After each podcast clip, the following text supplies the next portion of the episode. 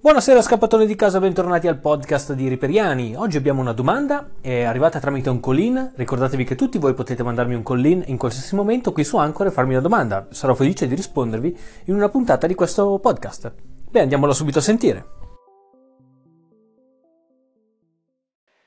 Ok, domanda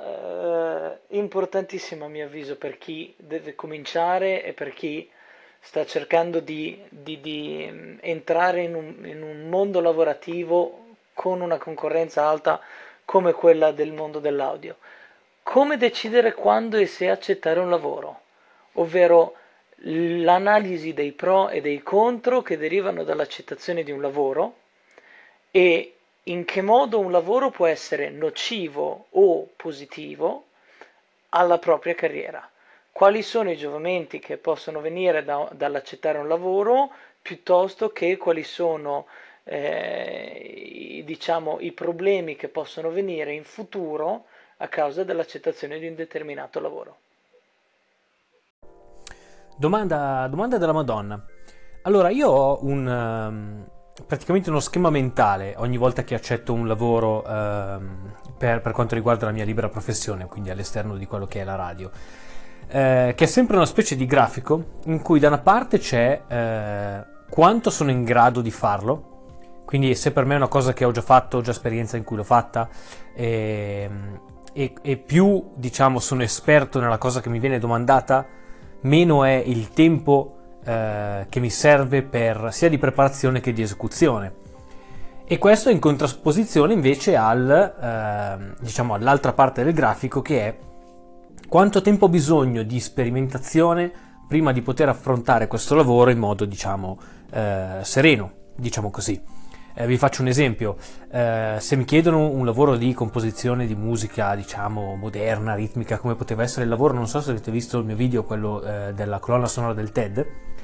eh, lì ho accettato un lavoro con zero preavviso e eh, tempo di consegna di 24 ore, semplicemente perché ero molto nella mia zona di comfort, è eh, diciamo un po' il genere musicale che so che posso comporre velocemente in modo molto efficace, che so che eh, può funzionare, insomma.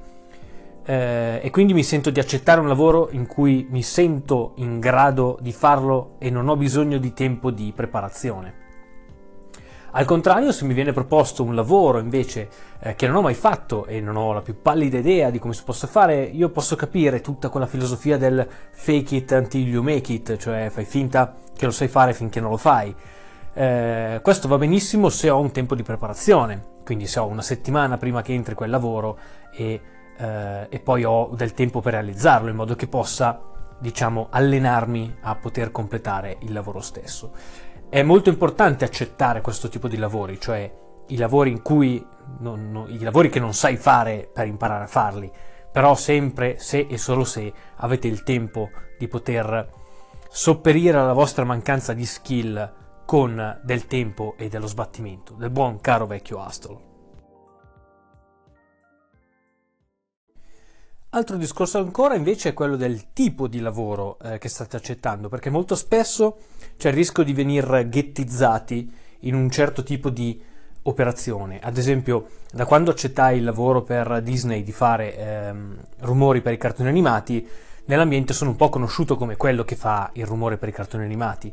e spesso eh, si viene tagliati fuori da altri lavori, come possono essere ad esempio quello delle musiche per i cartoni animati. Siccome loro sanno che io faccio i rumori, non pensano che io possa fare volendo anche eh, le musiche per quel tipo di supporto. Quindi bisogna stare molto attenti se non si va praticamente a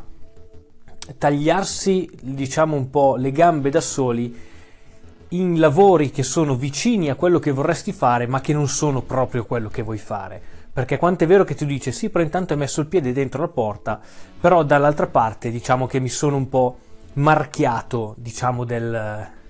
del, della posizione di sound designer più che di compositore in quel caso. E la, co- la, stessa cosa potrebbe succedere anche a livello di genere musicale. Eh, se io, ad esempio, per moltissimo tempo ho fatto musica dance, per molto tempo io ero conosciuto per quel, quel tipo lì di lavoro, quindi non mi si veniva a chiedere le registrazioni di musica classica. Questo è un altro dei rischi di accettare dei lavori fuori dalla propria comfort zone. Spesso si ricevono delle etichette che poi è molto difficile andare a togliere. Eh, quindi dipende sempre molto dalla visione che avete della vostra professione nel futuro. Dovete chiedervi se quel lavoro vi avvicinerà o vi allontanerà di un passo dalla diciamo, vostra... Ehm, oddio, come si chiama? Dalla vostra strada professionale, se vogliamo chiamarla così. È una cosa sicuramente da mettere assolutamente in, uh, in considerazione perché purtroppo sapete il mondo dell'audio è un mondo piccolo, ci si conosce un po' tutti e si fa molto presto a finire nella categoria sbagliata, diciamo, di lavoro, che magari è una moda in quel momento e può finire da un momento all'altro. Terza questione che salta sempre fuori poi quando si sa se accettare o non lavoro è quella ovviamente del compenso. Il compenso non pensatelo solo come monetario, perché non sempre il, il vile denaro è il, il, materiale di scambio che c'è tra voi e probabilmente un artista. Ad esempio, io sono molto, molto favorevole a ehm, scambi di tipo non monetario in questo caso, come può essere ad esempio, va bene, io ti faccio il mix, però poi fate questo tipo di lavoro da me, però poi fate questo da me, però poi ho questo tipo di visibilità. Oppure se eh, io ti faccio questo lavoro, se poi mi presenti a quelle persone, quindi sono positivo allo scambiare tempo della mia vita con eh, networking, quindi conoscere più persone, eh, che poi mi potrà portare ovviamente a altri lavori e quindi a un rientro economico. Questo è sempre una cosa molto difficile. Non credo nel lavoro gratuito, perché il lavoro gratuito è un'altra cosa, vuol dire fare un lavoro e non avere niente in cambio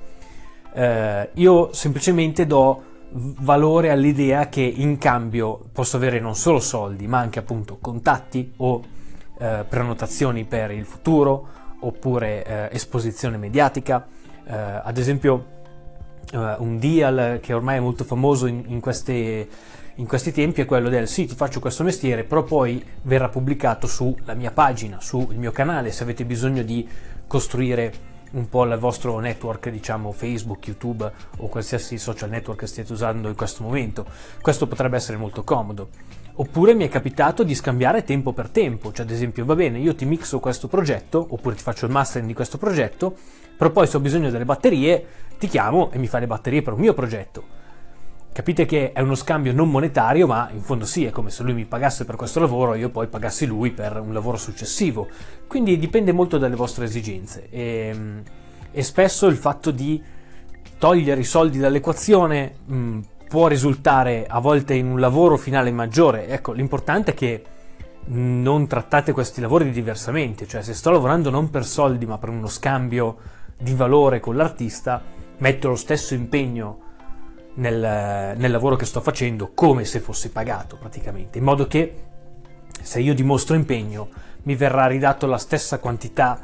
di impegno dall'altra parte. Insomma, so che non è un'opinione molto popolare, ma è quello che, che un po' penso anch'io, per, che un po' penso io. Io la penso un po' così, diciamo.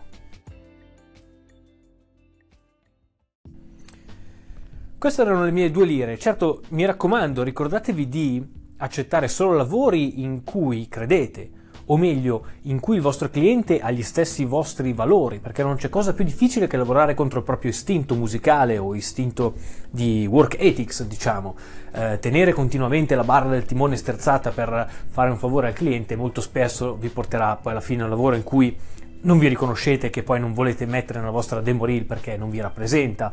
ed, e o è pagato veramente veramente bene in un modo veramente incredibile oppure se è il solito vostro rate lasciate perdere, eh, lasciate perdere, è semplicemente una cosa che va contro appunto il vostro istinto musicale o eh, di mix o di mastering. Eh, altro discorso poi è quello di, il mio consiglio personale, è specificare sempre i tempi non lasciate andare i progetti tipo sì, non c'è, no, tranquillo, non c'è fretta, finiamo quando riusciamo. Mettete sempre una data di consegna, perché altrimenti poi si va sempre a finire in questi progetti lunghissimi che durano mesi e voi finirete per lavorare molte più ore di quelle che avevate previsto e poi alla fine vi rendete conto che avete lavorato praticamente la paga inferiore di quella di un lavapiatti, che mi fa ricordare che devo lavare i piatti, ad esempio Però è questa qua l'idea, cioè cercate, se la paga non è poi alta, almeno di avere le stesse idee del vostro cliente e quindi almeno farete qualcosa di incredibilmente piacevole, oppure vedete di farvi pagare molto bene e di mettere dei tempi di consegna molto molto precisi. Fatemi sapere se, magari o con un messaggio o sia vocale che scritto su questo podcast, se vi interessa invece approfondire un po' questo argomento, magari con un video sul canale. Non lo so, è una cosa un po' particolare, sicuramente interessante Fatemi sapere se secondo voi, che siete comunque meno che mi seguite qui nel questo podcast, secondo voi questa cosa potrebbe interessare a tutti? Grazie mille, fatemelo sapere. Buona serata a tutti, ci vediamo, vado a preparare il video per il contest eh, che sto preparando di composizione su Riperiani. Questa sera è una buona sera per fare quel video, ci vuole. Ciao!